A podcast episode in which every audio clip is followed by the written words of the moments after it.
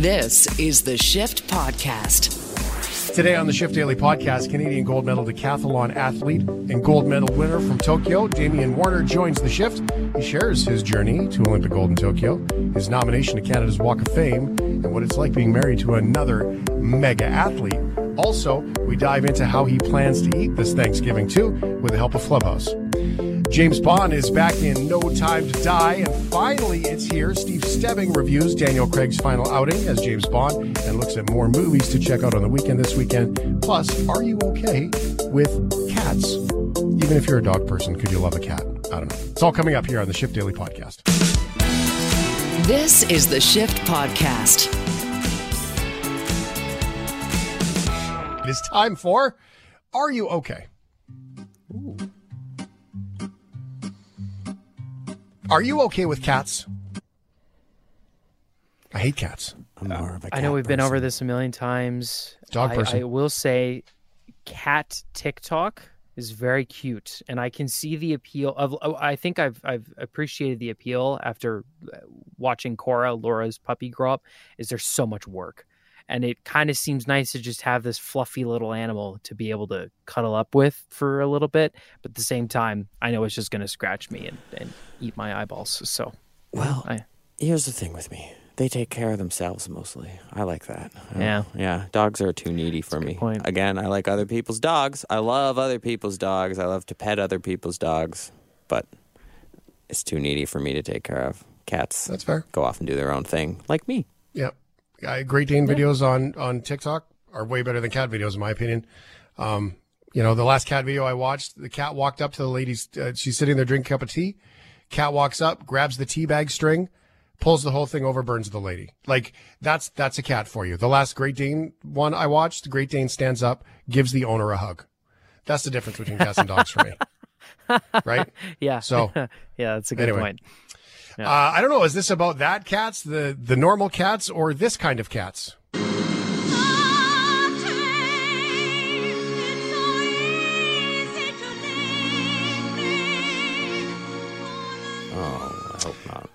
Oh man, It's about that Cats kinda the cats. musical.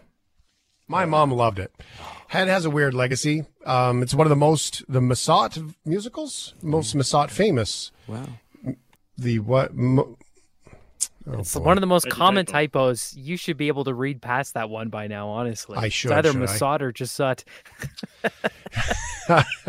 That's true. It's one of the most famous musicals ever made, despite not really having a plot, just being a collection of songs and creepy costumes. It doesn't matter if you like the musical, because almost everyone agrees that the movie adaptation of the musical is one of the worst movies ever made. Well, since we've been talking about worst movies ever made on the show today, let's throw that one in there too. The film was panned by critics who criticized the visual effects, editing, cat design, performances, plot, and screenplay. It is, I mean, it wasn't a great movie at all. And someone texted in saying Shane didn't like the movie last time either. Just because we put it on the thing doesn't we have to pretend we like it. There's a lot of crappy abs- movies out there. I think you're Yeah. becoming the guy who doesn't like things. That used to be my role. Now it's you. Sorry, buddy. no, these are just Stole bad movies. They're bad movies. They're bad movies. Wow. Okay. I mean, there's great movies. We just haven't been talking about them lately. We've only been talking about bad ones. the cats you know, had the terrifying takes. faces in this particular show. The original cut of the movie showed the cats' buttholes quite prominently, but that is a real life thing, in all fairness. I mean, the one thing you can't escape with a cat is its butthole. It shows it to you No, oh, always. it's true. I actually had a cat that's tail was the wrong way. Like it held its tail over its back, basically, instead of like. Oh. how- so it was constant, Oh. constant view of that area of the cat. The film was also a box office bomb and is estimated to have lost Universal Pictures approximately $114 million. The creator of the original musical, Andrew Lloyd Webber, really hated it too. The problem with the film was that Tom Hooper decided, as he had with Les Mis, that he didn't want anybody involved in it who was involved in the original show, he told the newspaper. He adds, the whole thing was ridiculous. Webber is listed as an executive producer on the film, and the Tony winner teamed up with Taylor Swift to write a brand new song for the movie titled Beautiful Ghost. In a behind the scenes featurette, Webber explains that he felt the original song needed to be included in the remake after he first read the script. While the song received a Golden Globe nomination, it did not win and was not nominated for an Oscar. That was from an interview in 2020, but a new interview with Variety. Lloyd Webber made his most brutal, brutal, brutal criticism Ooh. of the film yet. Cats was off the scale all wrong, Lloyd Webber tells Variety. There wasn't really any outstanding, any understanding of why the musical ticked at all. I saw it and just thought, oh God, no. It was the first time in my 70 odd years on this planet that I went out and bought a dog. That's right. It was so bad. The creator of Cats went out and bought a dog. Wow. that is fantastic. What a great way. It's like he was kind of punishing himself with a reward because he got a dog. it's good stuff. And I, I love movies. I, there are so many great movies out there that are mm-hmm. that are dynamite. Um, the Adjustment Just, Bureau yeah. for me is one of the movies oh, that is one of the best well written movies ever. I, I, you know, so there, there's all kinds of good movies yeah. we can talk and about. it's a, a good point noting, just because you don't like the movie back to back, we might land on a movie next week that you all love that I hate, and that's the cool thing. That's why the AV yeah. Club is fun. Is movies are like art. It's a spectrum we don't all have to agree, and it's fun when we don't. Like it's great conversation. I love it. It's true. We don't even have to agree, wrong. even though sometimes some of us are right. okay. See what just happened there. All right. It's Are You Okay? This is fun. Um, it's Are You Okay? Let's just get this next one. Let's start it out with this. You don't offer friendship. You don't even think to call me Godfather. Instead, you come into my house on the day my daughter's to be married and you ask me to do it. Well, there's a See, classic movie. There's a classic movie that um, really digs into emotions and all those things, right? I mean, that's a that's a fantastic script. Boredom's an emotion. Oh, yeah, killer. Right? Boredom is What is emo- boredom? Yeah, it's an emotion. It? Yeah. It could be. Yeah. So is falling asleep, I suppose. Um, Speaking of all of these mobster movies, though, are you okay with the mobster movies? I love them. Yeah, nine nine times out of ten. Uh, I think mostly because it the people that make them are tend to be the best directors alive. It's kind of like a rite of passage, I think. Uh, Scorsese and all them. Uh, I mean, yeah, I haven't actually watched that many. I haven't. I still haven't seen The Irishman. I gotta do. That. I love them. I do. I love them. Yeah. I, the mobster movies to me are great. Donnie Brasco. If you want to talk about oh. one of the best oh. movies of all time. Oh yeah, love right? that movie. So, this story would make up. This story would make for a very different kind of Martin Scorsese mobster movie. But first, Ryan has this. This letter, written by an inmate inside the notorious Alcatraz prison, is full of longing the incarcerated author misses his beloved son. In that letter, he refers to my dad as dearest son of my heart. Over and over again, uh, he tells him how much he loves him and how much he misses him. And when they're reunited, they'll never be apart again. Uh, it reads almost like poetry. The letter was penned by Al Capone. Huh. Wow. Huh. Yeah. Yeah. That right? Just because you're a killer doesn't mean you can't be poetic, I suppose. Huh? Hmm. This is a story about the most famous gangster of all time, Al Capone.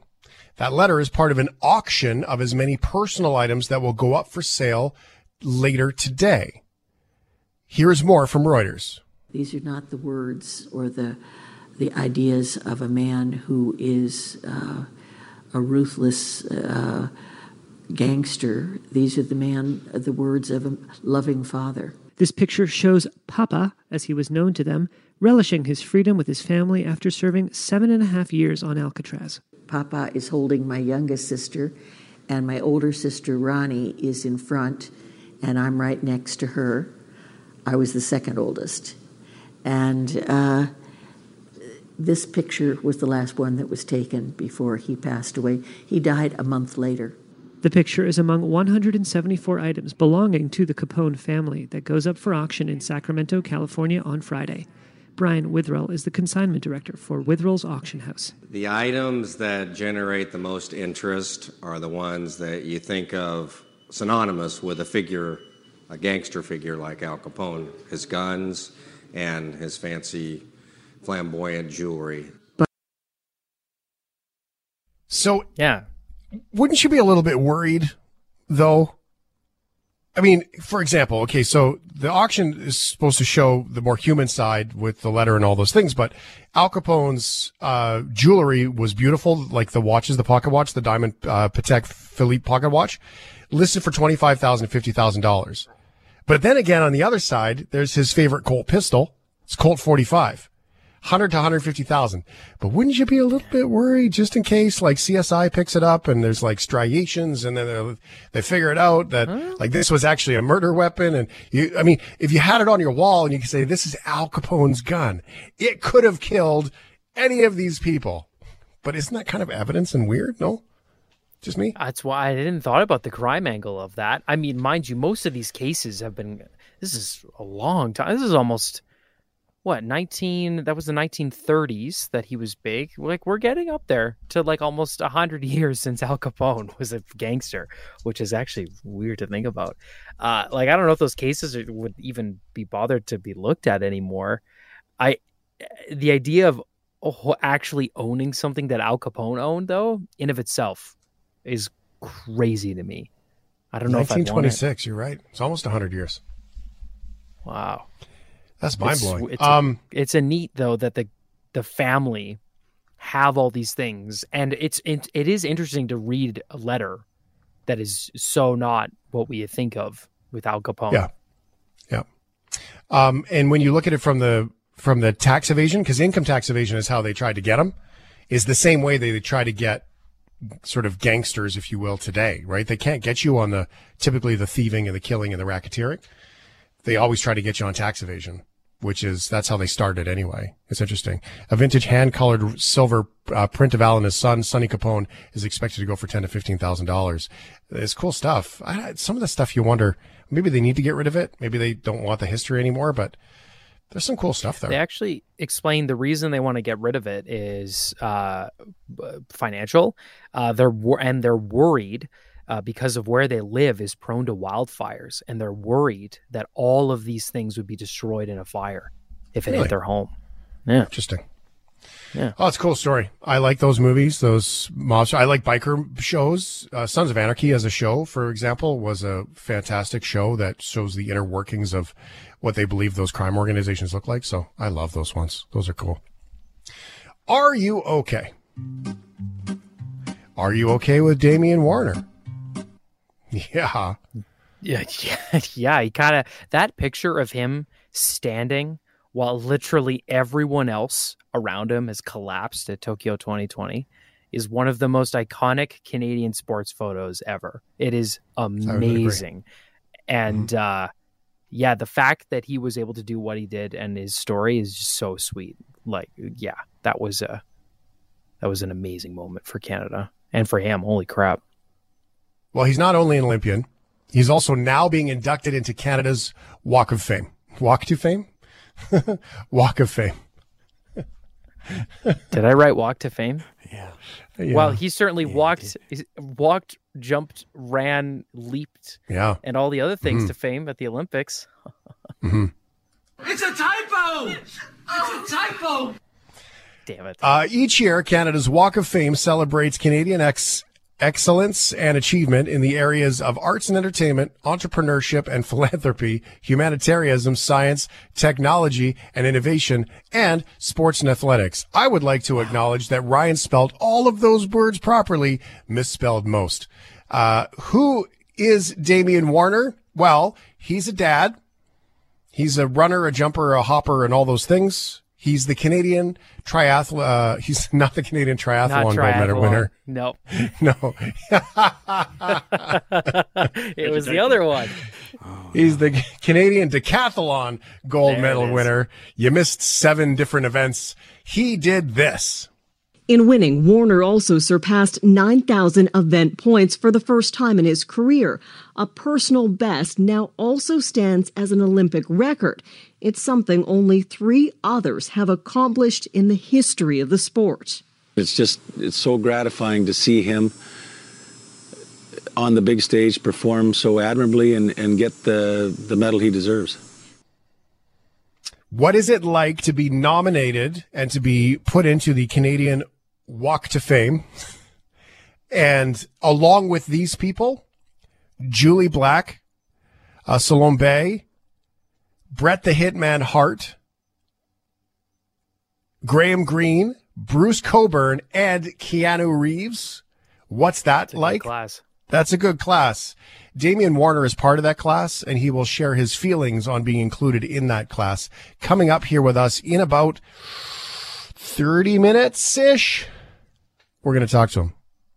And we're going to find out what it's like for Damian and uh, find out what it's like to be a uh, decathlete.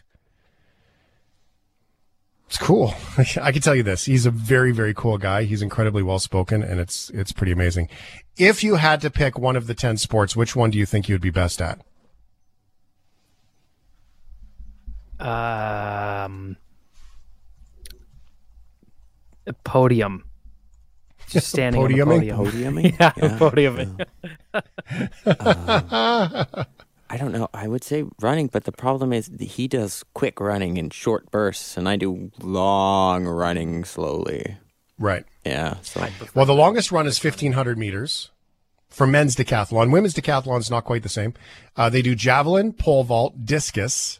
They do 110 meter hurdles, 400 meter sprint, high jump, shot put, long jump, and 100 meter sprint. That's a lot. yeah, maybe shot put. I'd say. I think there's a good shot put. They do five events in one day.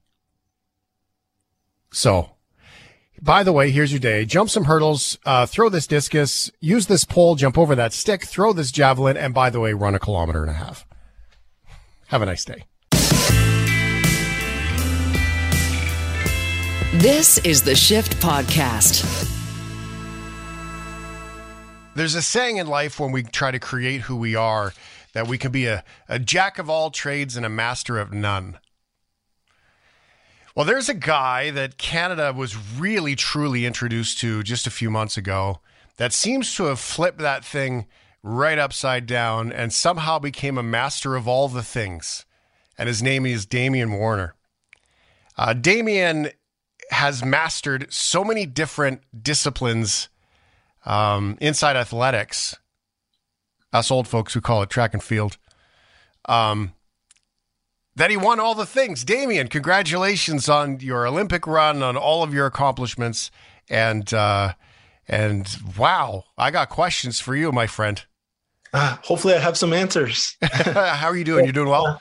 I'm doing well. It's been a crazy summer for me. Uh, yeah, it has been a crazy summer. about- when you think about like 12 months ago, I wouldn't think that I'd be here right now with a with an Olympic record, Olympic gold medal, a son, and yeah, my life is kind of kind of flipped a little bit. A little bit. Um, let's start with everyone's introduction, true introduction to you. Tokyo 2020, uh, 2021. I have a hard time calling it 2020 because because how it all worked out. Um, you went, you conquered, and for me, watching you compete brings me back to um, one moment, and I don't even know which which event it was. I was one of the running ones, and everybody that you competed against basically collapsed and was lying on the ground. And here's Damian walking around looking like you just warmed up with your handsome smile on your face and you crushed it.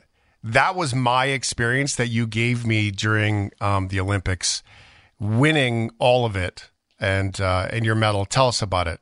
What was your experience? Yeah, I mean, th- this was my third Olympic Games. Uh, the first one was special for many reasons. You know, it was the first time that my mom and dad ever got to watch me compete live. Um, walking into a stadium, those are the first two people I see in a stadium full of 80,000 people. So that was extremely special. Uh, Rio was obviously very special because I got to stand on the podium for the first time at an Olympic Games. That's an like, incredible honor. This one was like a little bit different because we had to wait a little bit longer. Uh, family wasn't there, uh, but we were able to go there and get the result that we were looking for. And it was just a, yeah, it was it was special. You know, like you have a plan. Me and my coach worked on a plan for for a very long time, but it's it's very rare that the plan works out exactly as you planned, which sounds weird, but Mhm. uh, it was. We felt like we were in the driver's seat the whole time. We felt like we knew what we were doing, and it was really awesome to get the result we were looking for. So, why why did you choose so many sports? Are you just indecisive in general, or you like lots of things, or were you just well, I don't. Well, were you too good at too many of them to not do, you know, the whole set?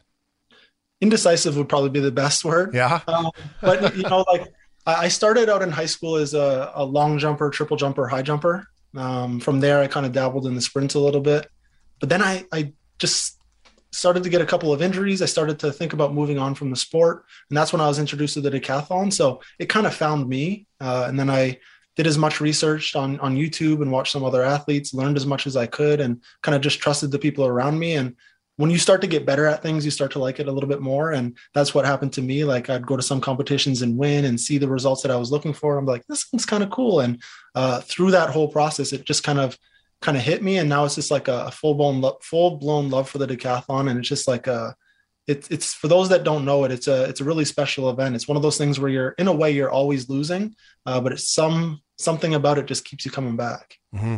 It seems like a lot of work, and I don't want to sound overly lazy, but I mean when you when you have someone um, that runs 100, 200, 400, like Andre, something like that, right? I mean, he gets to focus on adaptations of the same thing. And now yep. I'm not an expert with this, so please feel free to correct me. Um, I get winded going up the stairs. Um, but like Andre focuses on Andre De Grasse focuses on his running in in like that, right? He's got the the the short sprint, the long run, everything else. For you, you're talking lateral training, jumping, running.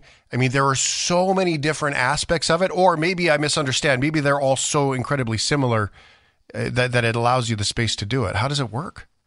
Yeah, it's tricky. I, I, think like definitely since I've taken up the decathlon, I've had a better appreciation for people that do individual events, just because I understand how tough it is to do each of these individual events at like a, a world class level. Uh, but at the same time, the decathlon is is extremely tricky for exact reasons that you mentioned. Is that all the events are so different. Like if you if you go to the Olympics and you watch a, a 1500 meter runner, they have a specific body type. Uh, same if you watch the shot put, they have a specific body type, right? So um, it's very tough as a decathlete to be able to excel in these events or try to do the best that we can when we don't necessarily have the body type for them all. Um, and it's just like a, a constant juggling act. We're trying to manage different things and manage body weight and manage training for the 100 meters, but also trying to improve our 1500 meters. And on paper, it doesn't work. Um, but you just try to do the best that you can and hope that when you go to a competition, things work out in your favor. Does it get better when you set your personal best like you did? It does, you know. And one thing that we we talked about is that setting the personal best for like the 100 meters and the the, sh- the shot put and the long jump the events that come early in the decathlon sets the tone for the rest of it so we got off to a rocking start uh, and it kind of puts pressure on the other competitors where they feel like they need to be at their best and mm-hmm. you feel like you have a little bit of wiggle room so uh, it's all about like taking the pressure off yourself and uh, i feel like that's what we did yeah, it's cool. I mean, I, I don't know what this is like for an athlete, and it's an honest question when I say if you go win a gold medal and you're the best in the event, right? I mean, you have a long list of them. You've got Commonwealth, Pan American, all of those. But if you go win a gold medal and you didn't achieve your personal best, I would imagine as an athlete that kind of sits with you a little bit going, I could have done better. But if you go out and you win a bronze medal and you set your personal best, that's probably incredibly rewarding. Mm-hmm. And it's one of those things where it, shouldn't matter because, like, at the end of the day, you're looking for the win. But I remember one of my first big wins um, as an international athlete was in Austria. Um, and it was pouring rain that year, and a lot of the top guys dropped out, and and I won the competition. And a lot of the narrative was around me winning the competition with like the lowest score that was ever recorded in that competition, right? Um, so we started off this decathlon, and and uh, I could see that Kevin Mayer, who was one of my top competitors, wasn't necessarily at his best. Uh, and as the competition went on, and I saw that I was winning, I was thinking like, what's going to be said about this one? You know, like, are people going to say like Damian won the competition with the lowest points ever recorded, or Damian won? What is what is going to be like the catch on this one that's going to kind of um, take away from some of the the the work that me and my coaches have put in over these five years. And luckily enough for me, I was able to go out there and get the Olympic record, where it kind of uh, squashed all that talk uh, if it was going to come up. And uh, just really proud of my team, really proud of myself for going out there and putting the best performance that we had uh, on the biggest stage that there is. Walk of Fame. You've been added to the list. I mean, so here's this this boy from London, Ontario, who is now going to be included in Canada's Walk of Fame, which was just announced uh, congratulations. How does that land with you now when not only have some of your records and, and various accomplishments inside the athletics part and decathlon, but now you're actually going to literally be nameplated nameplated into Canadian history just as a Canadian. It's it's, very cool, but it's very weird. Yeah. Um, especially when you consider the other guys that are being inducted. You know, Sir Frederick Banting and um, yeah, Keanu Reeves. I grew like I grew up doing the Matrix thing when I was in, in high school Yeah. and stuff like that, you know? uh, but then also growing up, I grew up. I spent a lot of time in Strathroy, and me and my cousins loved wrestling, you know, and uh, Bret the Hitman Hart and all that kind of stuff. We had like his little action figures, and we fight in like this little plastic ring, and it's it's crazy that I'm going to be with those guys in that class. Um, but just like just as like I was asked to do like the the closing ceremonies as a flag bearer, um, getting this honor as well, like you kind of feel like you don't necessarily deserve it because I don't feel like my career's over. Um, I feel like there's still a lot that I want to achieve and a lot that I have to learn in the sport. So um, I would hope that one day that I could get there. I didn't necessarily think it would be this soon, but I'm extremely grateful and uh, yeah, it should be fun. Cool. Uh, more Olympics to come. Are we allowed to ask that question? Is this a top secret? Yeah, secret? for sure. No, no secret at all. Um, I think that, like I was saying, there, there's still so much more that I think I have to learn in this sport. And I think the beauty of the decathlon is, is that as long as you're able to stay healthy, uh, there's so many different skills that you can improve on. Like we were talking about earlier, that they're all so different, and we only have so much time to work on each of them. That there's always room to improve. So as long as I'm able to stay healthy, there's there's still some more points out there for me, and uh, I think that I'm able to accomplish some good things. So um, yeah, we'll be at Paris 2024. If ever there was a decathlon event where it was uh, chasing a six month old Theo around the house, um, would you be a master already now that you're a new dad?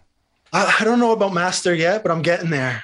He's uh he's growing rapidly. You know, uh, he's he'll be seven months on Thanksgiving, and he's right now he's he's crawling around like a maniac. And we have like a little push toy, and he's like standing up, pushing that, walking around, and it's like we thought it was cute when we first saw it, but Mhm. now we have to chase him all around. So it's like it's insane. It's insane. Yeah. You get all excited at first, right? And then all of a sudden you're like, my we house isn't safe. you need to change stuff. yeah, he's today he climbed up two stairs. Like we Oh, were just I was kind of like just supervising him, watching him. I'm like, what's he gonna do here? And he goes up one step and then another step, and I just had to pick him up. Like, you're not ready for that yet. No, no, not yet. Dad can't handle this yet. Yeah. Oh, that's amazing. Although it would be a great, uh, it would be a great photo for your Instagram or something with you with a stopwatch, him pushing his push toy. Yeah. Faster, faster. You could do it. Um, Thanksgiving this weekend, Damian Warner. Um, what's up for you and your family? Do you get to see your folks? Are are you able to kick back and, and relax and, and enjoy that, those pieces? Yeah, so I'm I'm in Ottawa right now. So um, we're at Jen's mom's house for our first Thanksgiving. Uh, just like many Canadians, I'm sure people have multiple Thanksgivings, and um, yeah, it starts now. So I'm getting ready and uh, getting excited. But uh, I partnered up with uh, with Clubhouse over these these holidays, and they have a campaign going right now where uh, they're encouraging Canadians to get outside and and take their Thanksgiving meals outside because they did a survey and it showed that uh, 50% of Canadians are thinking about spending some time outdoors over these holidays. And uh, they've come up with some really creative recipes uh, to get Canadians started. I like this. This is fun. Uh, you know, one of my personal, I've always wanted to have the Thanksgiving camping weekend and do like the deep fried turkey and just be out. You know, I'm more of a glamper, I'll be honest. but but to be out and be able to enjoy that outdoors for Thanksgiving, some places in Canada it's a little easier than others. Um, so what what what what would yours be? I mean, deep fried turkey is a big one for me. It's a it's a free pass, I imagine, for the pie. What are your goes no goes if you were to uh, to do something like that? You know, I'm I'm a pretty I'm a pretty plain type guy. You know, like I like the turkey. It's stuffing's my go-to. Uh, but I, I have to have the pumpkin pie. You can't take that off my list. It's pumpkin pie and some whipped cream. I'm set. That's it. That's it. What's your What's your no go? What Where do you land with Brussels sprouts? Ah, you know, uh, as a kid growing up, I, I used to be super stubborn. So like I'd be sitting at the dinner table and my mom would uh, put some Brussels sprouts on my plate, and she'd be like, "The classic: You're not leaving the table until you finish your Brussels sprouts." Right. Sounds And, like my mom. six hours go by and I'm still sitting at the table. You know, like this is not a battle that you can win. I'm in full control here. Um, so, but I've come around on Brussels sprouts. I like them now. Turnip is still my uh, one that I'm a little bit unsure about. Yeah. I was curious as an athlete because you have, there's been many days I'm sure that you've sat down and looked at your plate and said and had to tell yourself this is for the greater good. This is for the great. I'm so sick of this meal. This is for the greater good. So I'm curious where something like Brussels sprouts would land with you because uh, last night on the show we had a text uh, from Angelo and he had said you know, Brussels sprouts are great. Just fry them in bacon fat or with bacon. And I'm like, but you don't like Brussels sprouts. You just like bacon. That's all that is, right? Like nobody actually likes them just mask the taste. Yeah, that's it. That's all you're doing. And then then you're like, I love Brussels sprouts when you wrap them in bacon. Well, sure. You know, I like tequila when you put lime juice in it too, in a salted rim, but I don't often one, drink it One straight. thing that you can be assured about with these recipes that uh, Clubhouse has come out with, they're they're pretty tasty. I've got a, a chance to try some of them, and mm-hmm. uh, I think a lot of Canadians will like them. And I think that the cool thing for me is that uh, usually over the holidays we we spend some time with our family. So my family usually has like kind of a family reunion style get together uh, but obviously with like with with what's going on still and, and gatherings being a little bit limited and uh, jen and i having theo we're trying to find some new traditions so mm-hmm. uh, this is a good way for us to get started and get outside and try some new things and yeah well, let's touch on those here because um, inside this survey that they did with the folks at Clubhouse, this is fun. Nearly one in four said they'd bring a turkey leg to go. If you were going to do the Thanksgiving picnic style uh, turkey leg to go, could you do the turkey leg? Would you just stick to the? I like the skin and the the, the breast meat and stuff. Yeah, um, yeah, I, I would probably just. I, I don't know if I'd take the whole turkey leg. I think I'd just grab some some pieces of it, some stuffing maybe, and some potatoes, get that cake, that that uh, pie in there, and you should be good to go. Some of the other recipes that they've tossed out there, these are great. Um, pumpkin pie spiced pumpkin seeds, which I don't even, that sounds fantastic, but just pumpkin seeds in general, that's a good Thanksgiving snack. I would toss that out there. There is the Central Canada's maple apple granola recipe. The that ultimate, is it? Yeah, that was uh, really. Um, the ultimate granola is one of those things that if you can master it and get a good recipe, you'll probably eat it for a very long time. I've noticed that. And, and, it's one of those things where it's just like, I'm not the greatest chef. I was able to make it. It's uh that shows that it's pretty simple to to create. Okay. Um, ultimate leftover chicky, uh, chicken turkey sandwich. That sounds fantastic. Uh, okay, Mr. Muffin Man. Um, portable stuffing muffin. Yeah. How does that land for you? Is that good? That was that was that was my favorite out of all the all the ones. The turkey sandwich is a close second. Uh, I didn't get a chance to try the marshmallows that they have yeah, on there. Those I'm those are pretty amazing. Um, but yeah, the the stuffing uh, stuffing muffins were very very good. Well, go to the Clubhouse website. You can find all of these recipes uh, for what uh, Canadians could do. Get outside, have a little bit of fun, and um, you know, see the family and be a part of it. Um, Damian, this is cool, man. You have accomplished so much. You have done so many things, and you did it with a smile on your face. And I think that that's one of the coolest part that um, that everybody gets to experience from our point of view. I mean, you have this just absolutely glowing smile. It's a delight to see it when you when you you share it with people, and when you're running and jumping and doing all of your decathlon things. Um, it, it really does light up Canadians. So, I mean, the Walk of Fame thing makes sense to me, even though you say, well, Keanu Reeves and Bret the Hitman Hart and and those guys. So I thank you for that. Um, yeah. Can I just add one? Yeah, go ahead. What you were saying? Um, going into the games, one thing that I really wanted to accomplish was to have a good time because the lead up to the games wasn't necessarily a great time. There was some times where I felt stressed and some times where I felt like my goals weren't necessarily going to be achieved. And it was tough for myself and i'm sure like a lot of a, lot of canadians just with the lockdowns and how things were going. And i said that it would almost be ashamed if i spent all my life and all this time towards a specific goal. And i went to this place that i've been training for my whole life and i didn't enjoy it. Um, so i made it a, a conscious effort to go in there and have as much fun as i possibly could. And i'm obviously very thankful that i was able to accomplish both of those things. When we talk about jen uh, your partner and theo uh, your boy and you know your mom and your dad and, and all of these people that are in your life um, what what what makes you the most grateful today? Um, through all the things. This can be damian's personal life. This can be the dad life the partner life. This could be the decathlon. This can be you know gold medal winner. Um, what do you really settle with when you put your head down at night and and go wow. Well you know obviously my family um, my mom, I feel like, raised me extremely well. She taught me some great things. My brother and my sister, they've always been there for me along the way.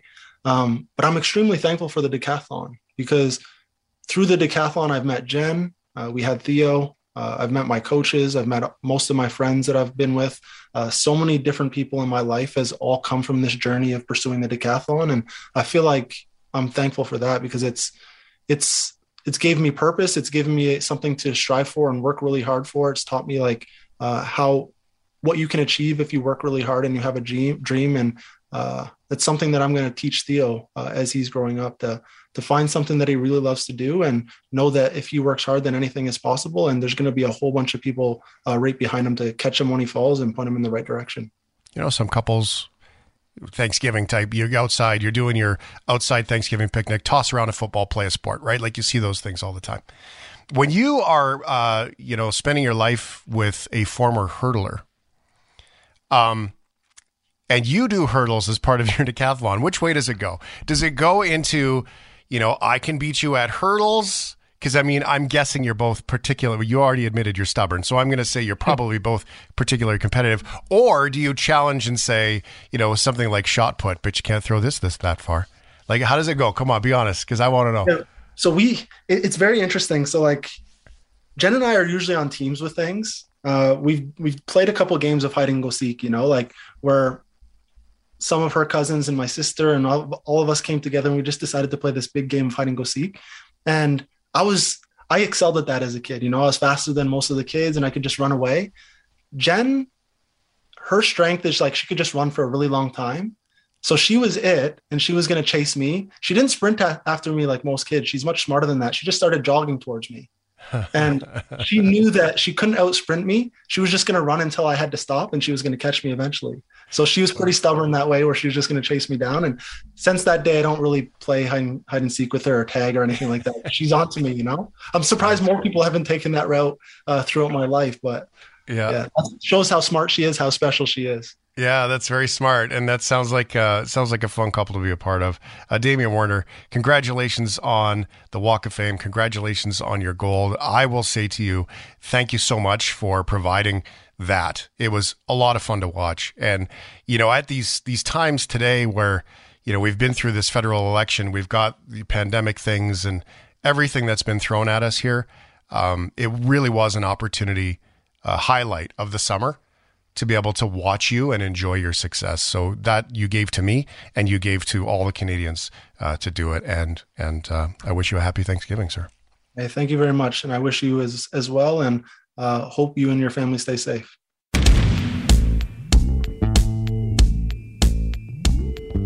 This is the Shift Podcast. Steve, how you doing? How you feeling? You're a little rough. Hey, you got the cold. Yeah, I got a cold last week, and I'm still uh, feeling a little bit, little bit under the weather. Um, I can feel it in my voice a bit, but uh, I'm ready to talk movies. I I missed last week. Like it felt like a piece of my soul was missing that I didn't get to to vomit out my my reviews. That's what I call mm. it. Vomit. I don't know if that's the case. Mm-hmm. I think they're pretty good. But I would go this way. You know how many movies? Do you know how many movies I got to watch this week? One long one? Half. Because it took two weeks to watch the damn movie. I, I, I have no regrets. I, I feel like me and Ryan are on the same page, and I know we'll get to that, but I have no regrets. Yeah, yeah. we'll get to that. Uh, the movie was uh, the good, the bad, and the ugly, and uh, Shane is displeased. Let's talk about something positive first, shall we? Um, with what the hell should we watch this weekend? Is Steve Stebbing. Uh, the first clip we're going to hear is "No Time to Die." The world is arming faster than we can respond. Where's 007? I need a favor, brother. You're the only one I trust for this. The world's moved on, Commander Bond. You were double O? Two years. So stay in your lane. You get in my way, I will put a bullet in your knee.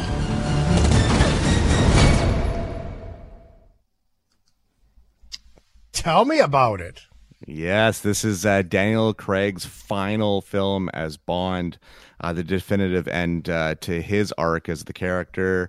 Um, and it's got a lot of ground to make up because it's got to repair the damage uh, that Spectre did to this story because Spectre was just, in my opinion, absolutely god awful. And I mean, we're talking long movies. This movie is two hours and 45 minutes long. I just saw it tonight. So I, short. I really, I had a lot of fun with this movie.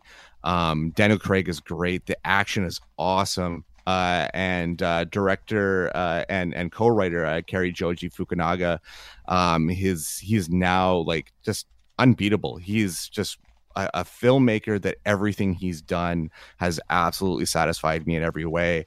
Uh, and uh, I mean, it's a neat wrap up of this story. Um, the villain, though, I'm feeling like I don't really like Rami Malek. Like the more I see him do, uh, I mean, Bohemian Rhapsody aside and Mr. Robot aside, I just I, I'm not enjoying him in things. Um, but that said, this is a cool movie and uh, people should check it out. Two hours and 45 minutes is short enough to still watch two other sitcoms before you're done with The Good, the Bad, and the Ugly. So, just saying. fair. Um, this text comes in from Larry. Larry, um, I'm going to clarify. At AV Club, with all of Shane's bitching about how long the world's greatest Western is, I thought that he skipped work last week just to finish watching it. Disappointed to hear he only watched half. No, Larry, I didn't watch half. I watched all of it. It just took me half each week to get through it all because it's so bloody long. Shane, you're gonna get ratioed. What's that mean? That means that people are just gonna are, are, are going to try to dunk on you for your hatred. Oh, that's fine. and the ugly. 'Cause I, I will actually lean into what Larry says. He says um, the world's greatest western. That doesn't mean it's a good movie. I had someone else say to me too. My my uh, friend Martin in Ottawa. He said um, he's like it's a classic, and I'm like it is a classic. That doesn't mean it's a good movie. Just to be clear. It's okay, so we'll get to that. Don't worry. All right. Oh, Larry, I watched all of it. Believe you me, I had to give up all kinds of things to watch that stupid movie. Next on the list, uh, there's someone inside your house.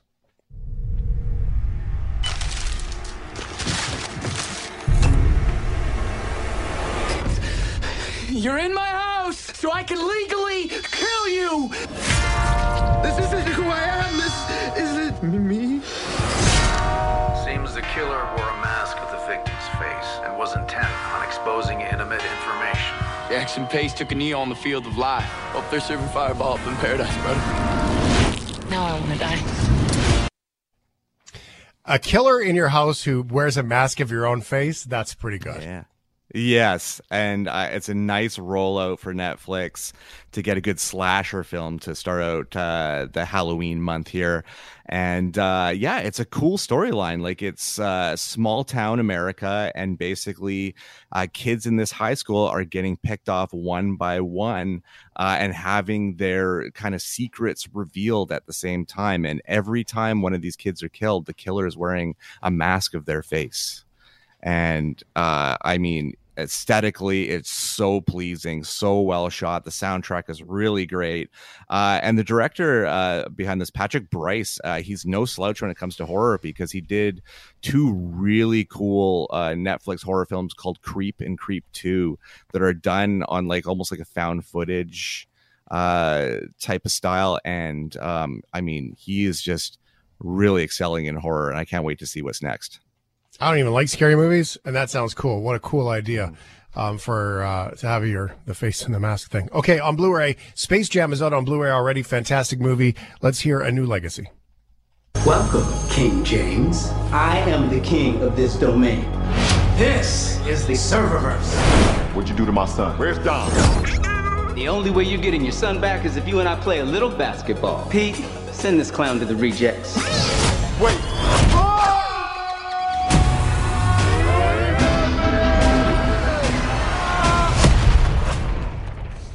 What is this? Ah! I'm a cartoon?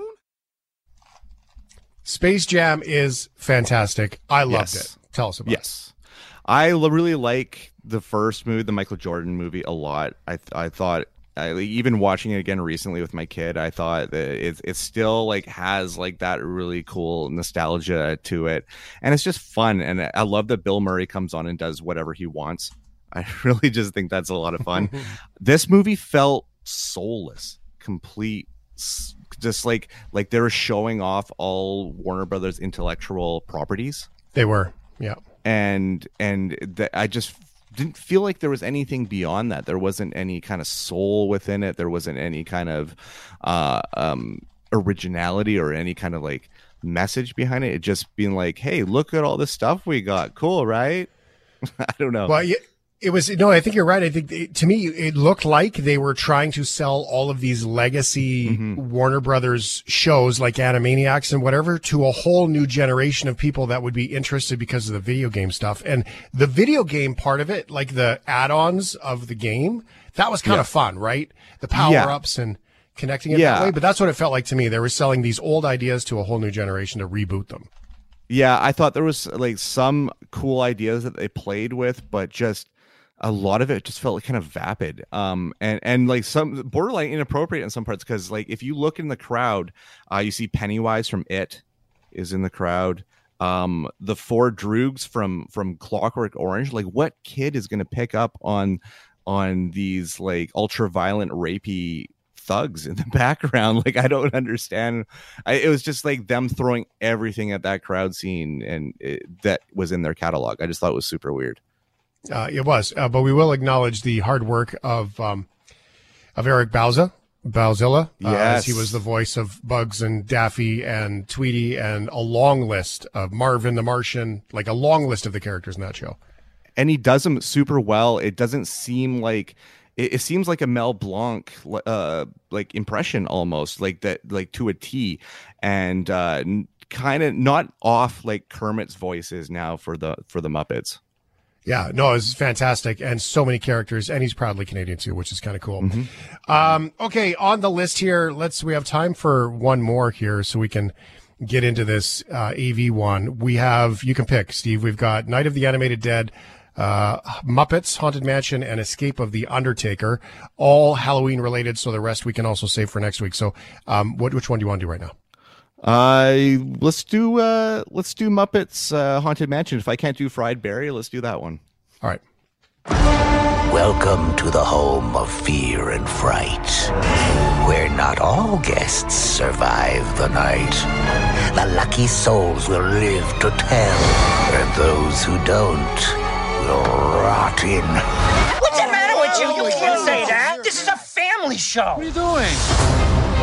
Welcome, foolish Muppets, to tonight's very special Halloween challenge. Sounds scary, sounds fun, and it's great that the Muppets are still standing up for all the kids who are watching. Absolutely, and this is just an hour-long special, really quick, uh, with a bunch of uh, guest stars like uh, Will Arnett, uh, Danny Trejo. Uh, this is also one of the final performances that uh, Ed Asner gave, who just passed away recently. And I mean, it's combining things that Disney owns at this point because it's combining the Muppets and Haunted Mansion, because Gonzo and Pepe have to kind of spend the night in the haunted mansion. It's kind of like a dare. And uh, I mean, it's fun. It's it's the it's the Muppets, and I love that the beginning of the movie starts off that they're all at a costume party, and uh, Kermit is dressed as Miss Piggy, and Miss Piggy is dressed as Kermit. It's kind of perfect. Thanks for listening to the Shift Podcast. Make sure you subscribe, rate, and review the show and share with anyone you like. Get it on Apple Podcasts, Google Podcasts, Spotify, and CuriousCast.ca.